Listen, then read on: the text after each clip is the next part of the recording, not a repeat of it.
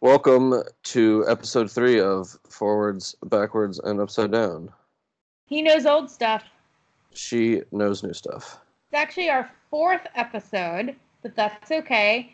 I finally yeah. watched Black Panther, so we are making this a Africa-centric, Wakandan-inspired episode. Yeah, and we'll hopefully my math will improve as uh, the episode goes on. Okay, so this week in the news, uh, today, April 7th, is the 25th anniversary of the Rwandan genocide, uh, which took place in 1994. Over 100 days, um, over 800,000 individuals lost their lives in the small African country of Rwanda, former Belgian colony. Um, it's sort of one of the quintessential events of the last 30 odd years in terms of how we view both the international community's responsibility in civil conflict, how we view uh, the possibility of that level of violence in a country in such a sh- short period of time. Um, and it's really sort of, in so many ways, constantly bringing back to the idea of the Rwandan genocide, even discussions of Syria, Myanmar, etc. I'm just really a, a, a really important point uh, in international affairs. Yeah, I mean, we were um, we've talked about right the idea of the the Westphalian nation state and you know the responsibility uh, or you know the nature of the 20th century as this um, this century of genocide. I mean, that was one of the best classes I took in high school. Right, was it was a class that examined the different genocides of the 20th century, and then also really tried to ask the question of why now, right? We there there are uh, multiple instances of genocidal killings, genocides, and also you know these massive wars and things in pre 20th century history. But the 20th century history is such a much more dramatic collection of them, um, and in many ways, the Rwandan genocide um, in addition to the Holocaust, are the two that honestly stand out to me, right? The the speed of the Rwanda genocide, the brutality of it, right, and then the fact that much of the um, violence is carried out, you know, by not so much an organization, uh, but you know these these violent mobs. You have, um, you know, the I, I remember we learned about the the boxes of machetes that get delivered um, and just that image has always stuck with me. And so, what I find very interesting is is the the other half of it uh, that I find very interesting with the genocide was is the way that they have reconciled the you know the grass courts and things like that. So Michelle, I think maybe you could talk more about that in terms of the context of it uh, as an event that you know how they moved forward on it and how it still influences the world today. Yeah, so I think in in the immediate aftermath of the genocide, there's this desire to have this international tribunal. It's in Tanzania. It's like really looking at the top brass, the individuals who are because it's, really, it's seen as such an international failure, right? In many ways. Exactly. I mean, and there's there's a sense of like the UN failed to prevent it, and so the UN kind of comes in. This is before the International Criminal Court is developed um, at the at the time that they're trying to produce the tribunal, there's conflict continuing into Democratic Republic of Congo, um, really spewing out into into the the region itself. And I think a lot of people found the International Tribunal uh, a little bit of a failure. It was very focused on the top individuals, some who weren't really in court, but then they couldn't hold the court unless the people were physically there. And I think the country decided to find its own way to deal with the fact this had been neighbor on neighbor violence.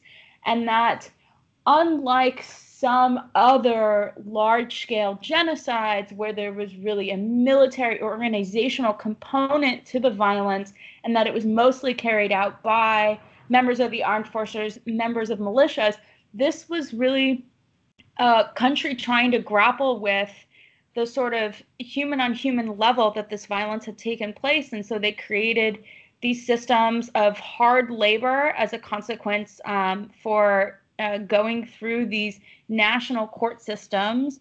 And what has occurred now, 25 years later, is a lot of these individuals who were part of the genocide have finished their hard labor and are moving back into communities, the same communities that they were from originally. And it is definitely used as an example of how a country can kind of move forward. And it's there, there are complexities to uh, Rwanda's current political situation for sure.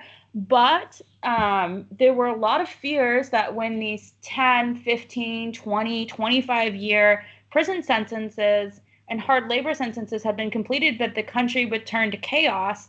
And that hasn't happened. And I think that that's um, really an example of how, one, um, a country can deal itself at times with its own problems. I think one of the critiques of the International Criminal Court is its kind of an imposition um, on countries and their ability to do justice. And I think in this example, Rwanda was able to uh, provide not perfect justice, but a system of justice after such a devastating conflict. Um, and uh, I think a lot of countries could could really use that example, um, particularly sort of this um, these these hard labor kind of farms that are you know in the same communities that they're from. And sort of it's an, it's an integrated system. It's not a banished system. Um, and and i it always felt a little human to me after such a devastating devastating conflict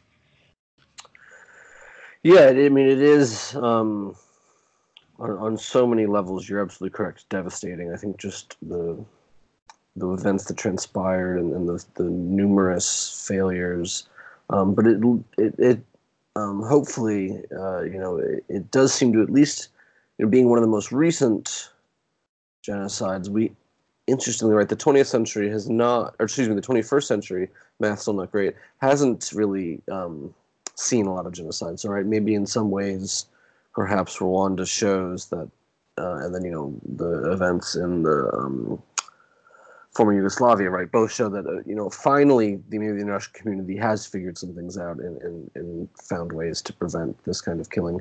Although, right, the the Rohingya, of course, um, you know, sh- shed some unfortunate failures again. But that, of course, right, has been part about warming around the definition itself, right, of genocide, um, which you know has these triggers in law. Um, elsewhere in Africa, right, but in a very different part of the world, um, events have been occurring. Michelle, why don't you tell us a little bit about that?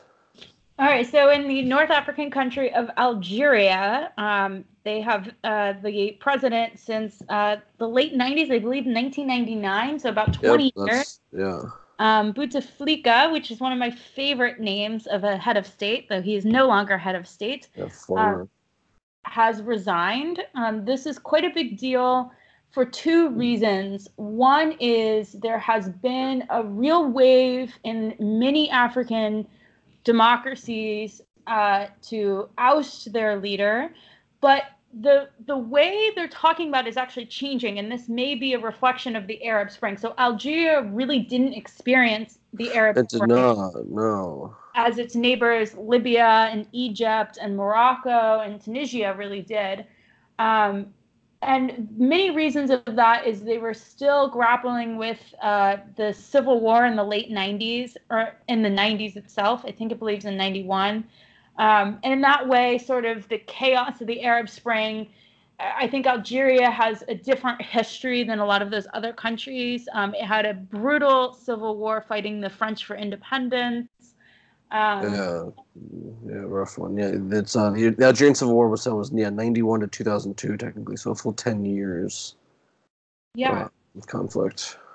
And I think what is different is in the Arab Spring, it was very focused on getting leaders out of power, and the new kind of phrase that Algeria is really grappling with is not about regime change; it's about system change so, um, as many people have kind of heard, uh, Bouteflika really hasn't been uh, physically in power. Um, there are rumors of his various levels of capa- mental and physical capacity mm-hmm. uh, over the last few years. And so, really, the country has been led by this group of elites called the Le Pouvoir, the power.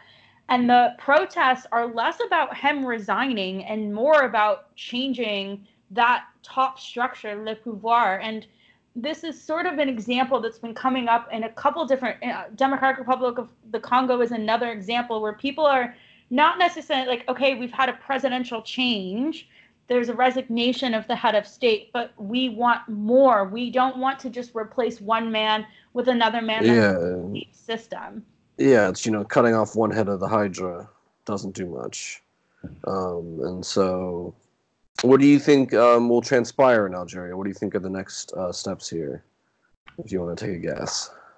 Um, I hope they host an election, um, and I what I am very curious of is in doing this election if there's enough international tension. I mean, Algeria is not a country many global um, news outlets is going to be focused on.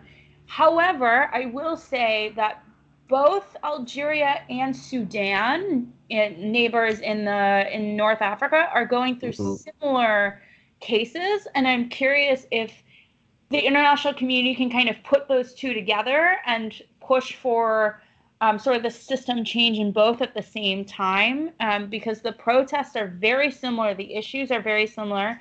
Um, and I actually have hope that that may be what works. And if it was just Algeria on its own, um, sort of similar to the Arab Spring, where kind of as as this becomes a cascading issue, it gets more attention, more people involved. Um, so I hope that they have free and fair elections um, that can really kind of change yeah. status quo. I, have you heard the the sort of the other new one of the names of this revolution? I, I think it's really um, it's lovely, right? The smile revolution, right? So this the you know reading more about it, you know, I see that you know it's it's been largely peaceful, which is quite unique uh, for Algeria, and then also it's largely been led by by millennials, right? People who did not experience the so-called the Black Decade, right? That ten-year-long civil war, um, and so right, it's been it's been peaceful, right? Um, one of the reasons I think why it's been so peaceful is there's a much more active role of women, right? Uh, specifically on um, on Women's Day, uh, they handing flowers to police officers and women all day long was one of their things. They've distributed water bottles, right? They've volunteered for things. They've cleaned up um, after their own demonstrations, right? So it's it's you know there's not been much rioting. It's sort of been this this peaceful uh, set of protests, which are you know unique for a country that has been rife with civil war over the last fifty or so years. Yeah, I think I think the millennial part of it and the the smile revolution. I th- this is an interesting change of pace, um, and I think and very welcome. Oh, absolutely, and it's I I'm curious. I I would suspect I don't really know that these protests are trying to distance themselves from the Arab Spring, which had also a peaceful start, but in certain cases got a little bit more violent. Um, and I, I think the woman comment is very, very interesting because I think a lot of people point to the success of the most successful of the Arab Spring was Tunisia, and part of Tunisia's success was the involvement and participation of women. Um, and using that kind of as a catalyst and example um, I, I would be very curious if if that's part of the strategy, if there's even a strategy. Um, I know these are quite coordinated um, protests trying to really change the the system. Yeah, and um, speaking, you know, now uh, the power of um, women. You know, I, I still we you know Michelle and I um, aren't big movie theater uh, in theater people. You know, we like to see movies more at home. And so we haven't seen Captain Marvel yet, which has um, a badass woman leading the way. But we did finally get Michelle to watch um, everyone's 2018 superhero thriller that doesn't involve 29, 39 different superheroes. This one just a few, right? Black Panther. Um, you know, certainly a, a, hallmark movie in the Marvel Cinematic Universe, right? Largely with um, black and African leads. Um, another billion dollar film, you know, incredibly popular overseas. Um, first one to win an uh, Academy Award, right, for the costuming. Um, and so, Michelle, you know, it was really fun watching this movie with you, especially because you brought up certain things that I and you know other people I chatted with still hadn't really thought about. And so, um, I'd love to hear again your sort of unique perspective on it, because uh, I think it's a great discussion point for the film. Yeah, I um I had heard all these crazy great things about Black Panther, and I was really excited. The costumes are brilliant. Uh, I think the film is very well done, um, but I think I have some immediate responses to it, which, based on other commentary I've seen, is a little bit different, and that is really viewing it as this African nation that has this like almost two-faced view. So to the world, they're a third world country that doesn't have anything to offer, no, not receiving any aid, doesn't do any international trade, and privately, um, they're this super high tech with this incredibly powerful resource. Um, and I can't help but wonder how how that Wakanda could possibly show its face at the African Union pretending it was in the same economic development situation as its fellow African nations. And I think the film doesn't, the film talks about Wakandans' relationship to, at one point, they're talking about how they have their war dogs in um, London, New York, and Hong Kong, which my immediate response is I couldn't understand how Hong Kong was one of the three chosen ones, just um, based on unless it was some sort of Chinese connection. Um, but uh, it, it's sort of you know spies in international cities. You know they they're alluded as having other war dogs other places and things like that. But but you're right, right? The movie, despite being right set in Africa, uh, we see not a lot of, of the of Wakanda's neighbors, right? You know, we don't even know its necessary location, although it looks to be perhaps you know in Central or Africa, right, with this blending of the different um, sort of uh, you know the, the five tribes of Wakanda, right? Each seem to be slightly stereotyped, um, you know, African, uh, you know, sub sub geographical regions, right? You know, you have the sort of turban wearing more North Africans uh, the you know the river tribe, the mining tribe, right? Different, each sort of have these different costumes that seem to allude to a certain African region. Um, but yeah, you're right. Africa itself seems, you know, again, I thought, well, you thought what you brought up was so interesting. Right? Was the first, you know, at the end of the movie, right? You have the Wakandan outreach centers, right? And the first one's going to be in Oakland, California. Which is to me so ridiculous because the country that, I mean, the U.S almost the way I responded to that is the US has chosen, it has the resources to offer that sort of institute in a city like Oakland, and it's chosen for, for various reasons that uh, of the complexity of kind of the the cultural socioeconomic situation in the United States. But I, I can't help but think that like basic electricity needs are not in Oakland. They're in variety of countries across Africa who, between power outages and just lack of basic electricity, that the ability of what is that um, the element that they're mining? Uh, vibranium. Vibranium. I mean, the revolutionary ability for vibranium to bring so many countries from basic level of infrastructure, electricity, development to the next stage um, it, it's almost like that's where the change really needs to happen. And i think the film is it's it's looking at a very different sort of relationship which is the relationship in my opinion between um, individuals in the united states who have a descendancy and an ancestry with africa particularly with wakanda versus wakanda as an african nation and its relationship to other african nations on the continent um, and it and it focuses more on this this transnational relationship, which I find definitely interesting. But there's a side of me that uh, just didn't quite understand how, like, um, for example,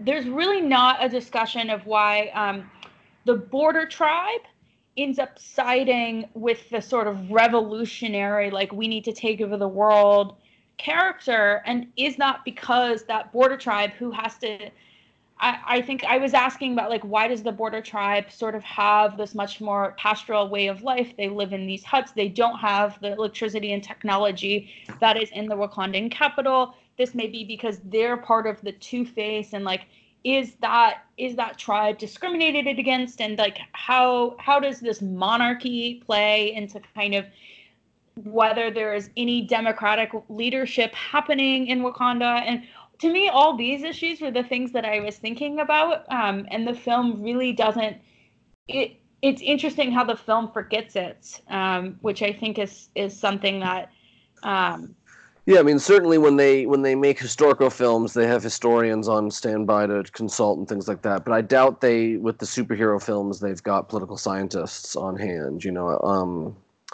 although you know there is some elements of political science in it, right? You know, in, in Civil War, which I was telling you a little bit about, right? We see like um, the role the UN has in trying to regulate superheroes, right? And that brings up the rift within the superheroes, right? Should we accept governmental regulation or not? And so, I mean, I'm curious if they, if they, you know, the certain, you know, events take place in the UN and, and things like that. So maybe they did have a, a poli sci person on board, and maybe we'll have to wait for Black Panther two to maybe dive into more, um, you know, more about Wakanda's relationship to the rest of the world, right, and, and their ability to um, you know share their resources with humanity uh, and perhaps be leaders into a new uh, future for humanity and the Marvel Cinematic Universe. Right. I think what is interesting because all I can think about also when you're watching this film is the resource curse. And like, how did Wakanda not fall into the resource curse? And it's almost because Wakanda knows what to do with that resource in a way that other countries don't and usually the reverse it happens where the country that has the resource doesn't necessarily have the human capital and the industrialization to use that resource to its fullest extent and therefore it is extracted to countries who have that ability yeah i mean the united states gets a little bit of its hands on some vibranium and we make a shield out of it for this guy to throw around um, which is cool and all but you know the Wakandans are, you know, leading humanity into a new technological dawn, right? You know, the the power of vibranium and their technology is pretty um, science fiction compared with, you know, a bouncy shield. But again, cool, but you know, it's not leading us to space.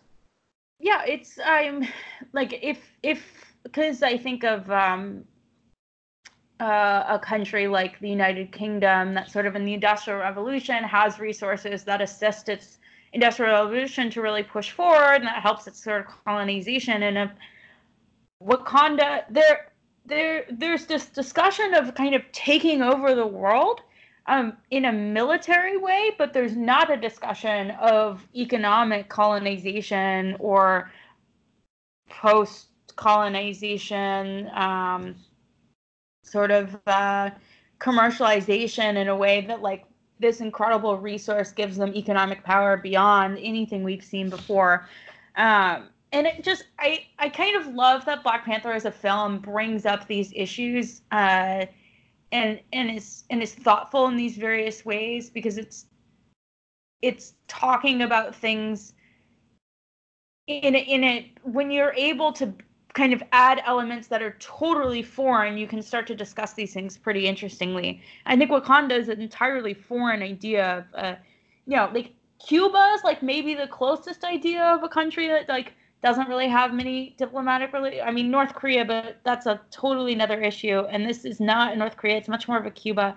Um, but it's not even close to this. So uh, I I really enjoyed the film, but I had a very different reaction to it than so many other people I know, and, and maybe that's because I I work on on on African mm-hmm. issues, uh, but yes, unlike um, you know so many others around the world, you uh, think a lot about Africa, and for you, Africa is not forgotten, right? Whereas uh, for Americans and uh, African Americans, um, you know the, the the interaction of um, you know, Killmonger, right? I mean, he he sees his relationship with the white colonial power, right, as sort of a slave owner, and you know, his ancestors were taken from Africa, right? Whereas you see, right, Mbutu, right, the leader of the um, the Jabari tribe, right? He talk, you know, talks to the guy as a colonizer, uh, right? The the white CIA guy that's there, and so you know, the the different relationships, right? You know how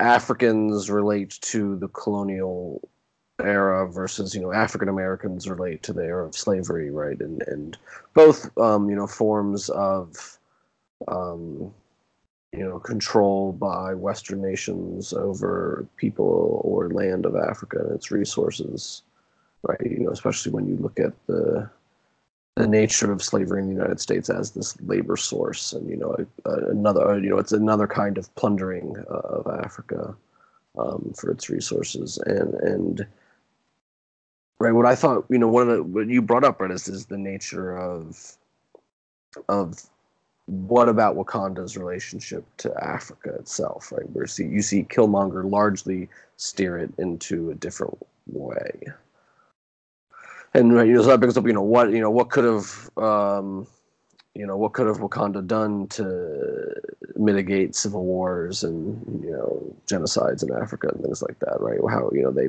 they've sat behind their little barrier and, and lived their own little world, right? Which you know honestly brings up right the great superhero dilemma, right? And you know in many ways the, this fascination with superheroes, right, is people want something and someone to just be able to fix the world and save it, right?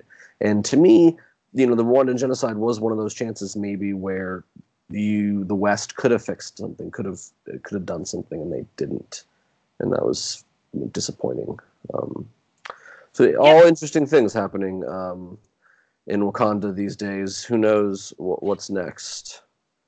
Yeah, we see the scene where the Wakandan war dogs are uh, saving sort of civilian populations, and it appears a form of a child soldier. That that part was all in the dark, and I got confused. But yeah. um, uh, clearly, they are kind of going into some of these civil conflicts and protecting individuals in kind of a responsibility to protect sort of way. But they're not doing it through the UN institutions. You know, they're not part of peacekeeping. They're not part of our uh, responsibility to protect, they're doing it in this like quiet CIA feel, um, which I I think has its own connotations, um, particularly as it opens up to the world. Sort of will it? It, it seems to definitely care about providing um, the the one girl who wants to open up the thing in Oakland because she wants to do good for the world, which is why she wanted to leave the now king. Mm-hmm. I, with character names, but I, you know, she's talking about like she was able to kind of help people in her position as a war dog. Um, so it's it's intriguing that there is sort of this quiet undertone help, but like the overt help that they could be offering is not happening. And why have they chosen to do that? And is it a fear of the colonizers and um, seeing what they did to other countries? So uh, definitely, definitely food for thought. Mm-hmm. so, but as we think about kind of these technologically advanced things, we have decided to do uh, our space this week for rolling through Reddit. Shall we take a look? Yeah, we both figured um, with some heavier topics, it would be nice to um, take a lighter trip through Reddit this week. So, yeah, taking a look here at um, our space, one of the first things I see is a lovely image of uh, the International Space Station in front of the moon, um, which of course you know came under some inadvertent uh, threats uh, this past week, right? Thanks to you know silly things going on here on on, on Earth. Michelle, if you want to add a little more to that, right? Yeah, so as um, sort of Narendra Modi, who's uh, head of uh, India wants to build a space program um, and and prove themselves as kind of worthy in this space this new level of space competition that's happened in the past five to ten years. Um, they they um, was it a missile? No it's like they sent something into space. Uh, i don't know the exact technology behind it but i know they basically destroyed uh, a satellite yeah, um, kind of proving they could do something, but not very well. Um, sort of a brute force tactic. Some of this, in my opinion, probably has to do with uh, proving to the Pakistanis that if they really want to go to nuclear war, the Indians have the technology uh, to shoot down missiles that are coming in, sort of proving their uh, proving their military might, which includes sort of the space element. Um, but yeah, it put the International Space Station at risk, which was not a great move. Um, not at all. Um, uh, and you know, speaking of risk, one of the uh, you know interesting space tropes of my childhood, right, was the the impending danger uh, an asteroid could provide to the Earth. Um, and so another post we see, or a couple of I see about, um, are from Japan's uh, asteroid mission, the Hayabusa 2. Right, they were able to basically hit an asteroid with um, a probe. It sort of hits it and bounces off. It didn't land, um, but that's pretty uh, and cool and intense.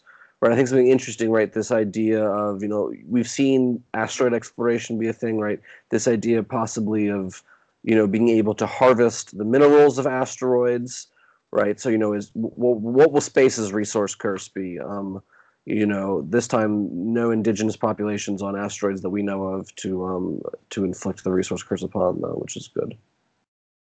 Yeah, absolutely. I think that's a whole a whole nother dimension and sort of property of space and territorial rights that if we can barely figure out what the Arctic is um, I, I can't even fathom how things like asteroids are going to happen in terms of um, not only n- international territorial space of what countries own it, but then what private entities will own upon those national borders, if we even have them. Uh, it's, you know, and I think what's fascinating about space is sort of in this really intriguing time, international communities signed an agreement to not militarize space, which is lucky because I think it was a, a, a, sense of timing, but it does change sort of if you can't militarize space, then how do you protect borders and properties?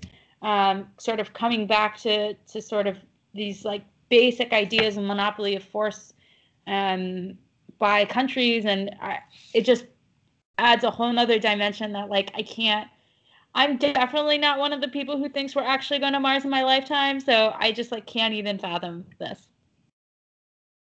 Yeah, it's um, it's a lot. Any any posts uh, drawing your attention on uh, our space? Yeah, so I'm looking at this picture um, of the 27 engines uh, that Falcon Heavy. Yeah.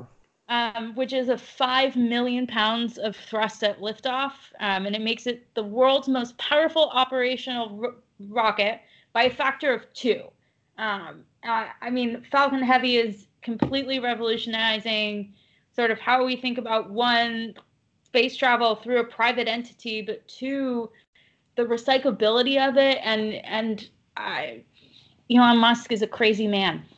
Yeah, the, I love the the the blunt force they apply. Right, the the 27 Merlin really just three Falcon 9 strapped together, three times nine. Uh, I can do this much math, you know, as we go on the podcast. Right there, you go. The Falcon Heavy 27. Um, it's a lot. Five million pounds of thrust is a few. You know what they're going to be throwing into space with that. Um, you know, one of the other photos that drew my attention was this lovely um, piece of um, the space shuttle Discovery hanging out uh, in its um, retirement. Um, you know, uh, an interesting vehicle, right? You know, uh, um, one of the more deadly vehicles for space uh, explorers at this point. So hopefully, uh, Elon able to provide. You know, he's he's back to the capsule, which is interesting, right? It's been a long time since we've had capsule um, flight for American astronauts, so we'll see. We'll see what goes on uh, there. Anything else drawing your eye, or shall we carry on? Uh, a lot of this is beautiful pictures. So if you want some beautiful space imagery, um, our space is definitely a place to look. But I'll be honest, this is beyond my beyond my knowledge and wheelhouse set to really other than it's absolutely beautiful but not totally sure what i'm always looking at.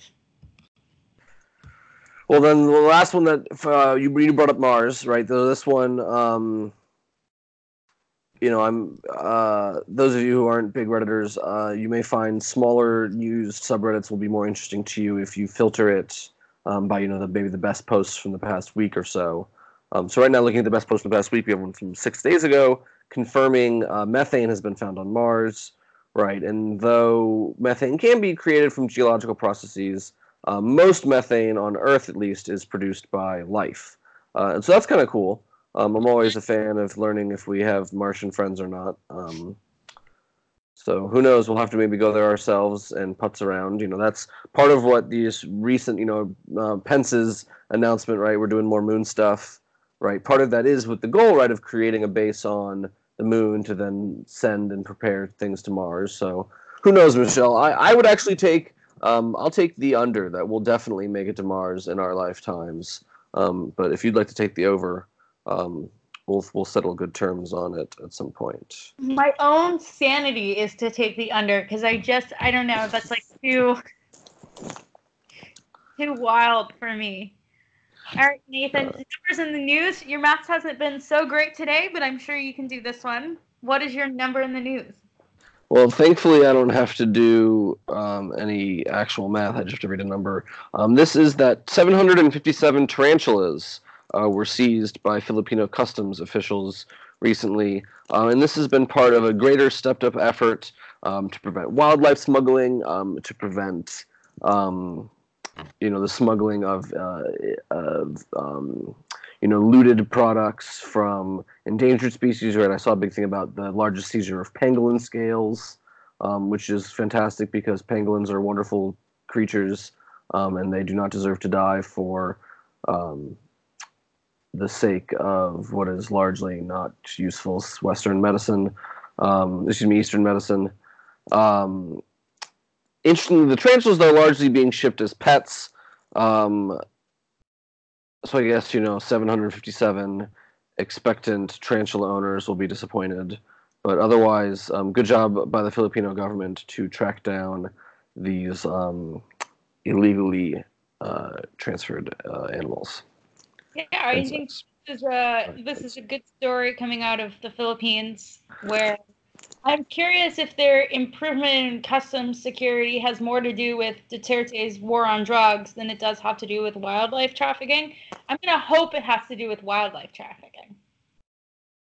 Yeah, I forget exactly how they um, how they were able to discover them. Um, they were in gift wrapped boxes. Uh, so yeah, interesting. Um, Oh, let's see. Let's see. Uh, oh, my mistake. Okay, they were being flown in from Poland. My apologies, and they were not leaving. Um, they were not leaving the Philippines. They were coming to the Philippines. Um, so that's probably good. We don't want to infest another island um, with the wrong kind of stuff. Uh, a la, you know, there's too many rabbits in Australia. Um, so my back, I had that backwards, but still, you know, part of the greater um, efforts to clamp down on this uh, problem across the world.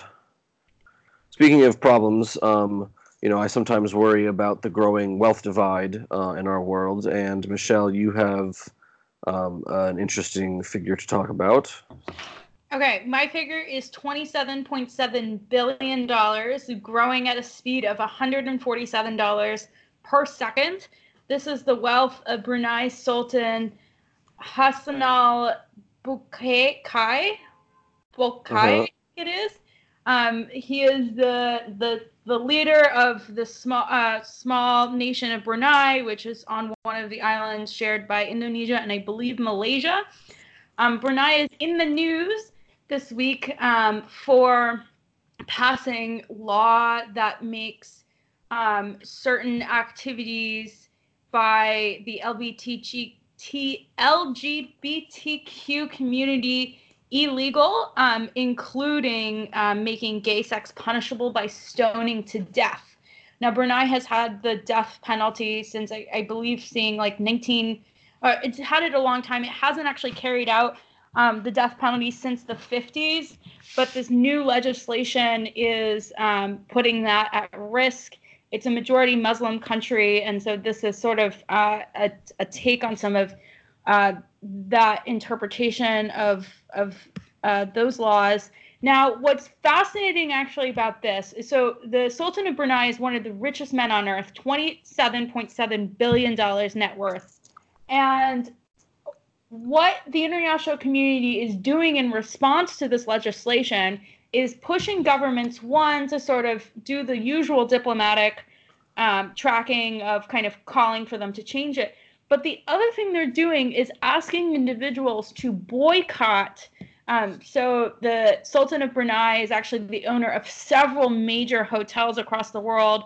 Uh, the Dorchester Group, which includes the Dorchester London, 45 Park Lane, the Beverly Hills Hotel in mm. Los Angeles, Hotel Bel Air, um, and hotels across Milan, Rome, Paris, um, etc. And so um, Ellen DeGeneres is involved, George Clooney is involved, and this is George, George is always up in any kind of uh, thing, isn't he? He he really is indeed, and I think um, this is sort of a new. Um, so George Clooney, uh, I is uh, one of the co-founders of the Sentry, which is where I work, and it's really this new philosophy that says diplomacy only works to, for so long, and actually hitting wallets is is hit them where yep, you got to hit them where it hurts. That's absolutely correct. Financial right. pressure. So you have an individual who's incredibly rich um, through these hotels and other, obviously, other business interests, um, and that the the consumers pushing their interest and saying we disagree with this legislation and therefore we're going to respond in this way can be have a major impact on changing inter, individuals behavior so this was a really interesting example where a very small country made a specific policy choice and that people are therefore boycotting major western hotels i mean um, we've certainly passed um, some of those in Los Angeles before on our drives, and this is this is sort of an interesting. We'll see what happens with the legislation, um, but sort of a it's a unique spin on things. So we'll see. Hopefully, they'll repeal the legislation and things will be okay. But um, certainly I like how it's starting to empower individuals in a way that I think waiting on governments to work things out diplomatically is not always, well, yeah. Yeah, I mean, it's certainly it's empowering, uh, at least in this case, right? I mean, some of these, you know, quote unquote individuals, right, are Richard Branson, Elton John, George Clooney, right? All all individuals of fabulous wealth, um, but also a wealth of political and, and social influence in some ways, um, and so you know, as we see this growing wealth divide in the world, right? Because again, the, your number, right, which brought us all under this, was the the incredible wealth of this leader, um, and so you know, it, it, it brings us into you know what will be the role of of wealth on both sides of the political spectrum, right, in the 21st century, right? The power of people to influence um, elections, both with, um, you know, I mean, how many people vote for something because someone they, they an influencer uh, and stars that they follow tells them to do it right you know we see in many ways right the power of trump in the 2016 election was mobilizing a, a rural vote uh, largely among religious conservatives right and how many of those people were motivated to vote through their institutions of religion just like people are influenced to vote because you know Taylor Swift registered as a Democrat and things like that, right? So it yeah. to me it's very interesting, right? The the how democracy is continuing to evolve and be influenced by the culture uh, of the world.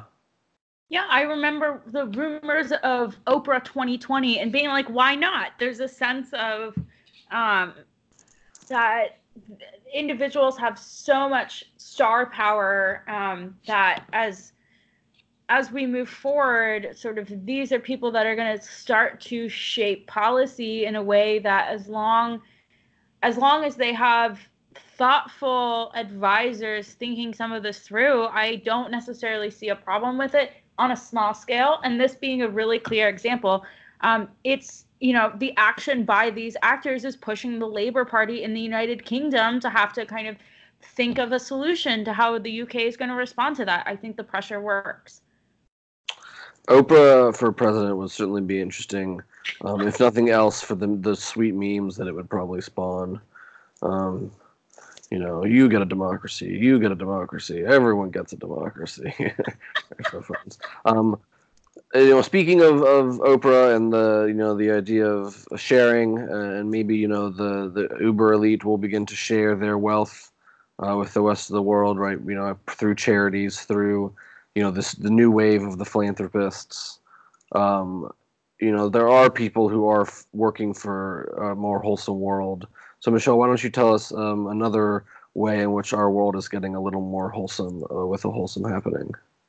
All right. So this uh, this week, in a repeal of its 2015 declaration, the Mormon Church, uh, the Church of uh, Latter Day Saints, is allowing the children of same-sex couples to be baptized within the church and it won't expel same-sex marriages from the church so that those members can maintain their position in the community.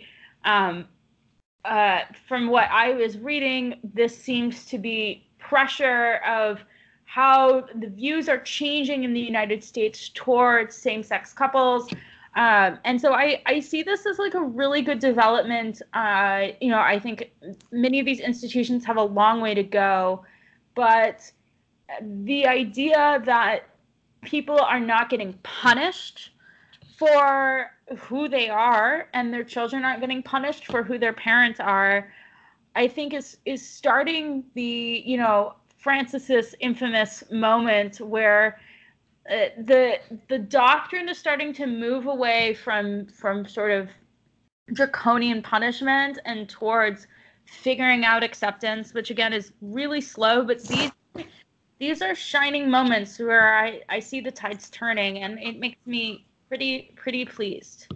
Yes, I um I saw a great webcomic that was sort of uh, riffing on the idea that you know in the 1500s being left-handed was conflated with being you know uh, living a hedonist lifestyle and being possessed by the devil and whatnot and how you know religions have eventually accepted our left-handed mutants um, well, and you're left-handed, so I'm glad. um, you know, I think another. I mean, the interesting thing about the Mormons, um, you know, to relate it back to uh, your number from the news, is that you know, in in terms of the wealthiest religious organizations in the world, they're number one. Um, oh. at, at, an, at a worth of $35 billion, making them a whole 5 million more than the Catholic Church of that the Vatican. Now, if you if you add up the Catholic Church and the Vatican and Austria and or excuse me Australia, uh, Germany, you know you're going to get a, a, greater net worth. Um, and to give you some context, right, in terms of charitable foundations, again speaking about this idea of of uh, the ultra rich to be you know philanthropic. Bill, Bill and Melinda Gates, forty-two million dollars, and then the foundation founded by the IKEA family, thirty-six billion right? So the Church of Jesus Christ of Latter Day Saints, roughly the military, the, the, sorry, the monetary spending power of um, of the IKEA Foundation. Wow. Interesting. Uh, just things to think about. Yeah, and I think all of these are, you know, for um, for for people who vote on religious grounds, these sort of signals are are going to help sort of tone down and and really make make space for change. Um, and we see that Mayor Pete, who I think is becoming this like uh, phenomena sort of overnight. Um, doing his last name would do it injustice. Um, so I'm going to go with most commentators to say Mayor Pete, but um, an openly gay candidate for the president of the United States. I just I think these things are um, on the on the up and up for for where they were even 10 20 years ago yeah uh, certainly interesting right i think um, I, at times in my life have been rather unforgiving and pessimistic about the role of religion in, in humanity and in history and um, it's refreshing to see um, the power of religion being used to make the world a more wholesome place. And with that, Nathan, are you going to share our funny fact finish? Which this one cracks me up so much. It's so great. Yeah, I thought this was an interesting one. Um, two uh, twin brothers in Brazil um, have both been forced by a judge uh, to pay child support for a paternity test after unsurprisingly the test came back inconclusive indicating you know a positive result for both men right that they were both uh, fathers of the child and interestingly enough right this child um, it's not that the brothers are splitting it but they're both paying the um, the required amount so this kid is getting double uh, the child support uh, which is you know good for him Well, what it means is that if if one of the twins admitted that it was them, the only thing that would happen is the other twin would stop paying. They would continue to pay. So it's this like kind of ridiculous twin moment thing where they just like uh, there's the it's just they're both gonna pay it and no one's gonna surrender. Yeah, you know, twin rivalry to the end, I suppose. You know, there's I think two kinds of twins in the world. You know, those that are uh, inseparable and and you know marry the same other pair of twins, um, and then those twins who are you know rivals um, and have used their twinhood to you know push themselves to be uh, the best twin they can be. So interesting, right? Both brothers ponying up for child support. Um, so double support for that child and his mother, which you know in Brazil they may need, given um, you know the recent economic downturn there, uh, and who knows what Bolsonaro is going to do to that place. Well, we'll leave that for another day because it's supposed to be our funny fact finish. Finish, so yes, finishing up. we're gonna finish with that um, and hope to uh, see you guys soon.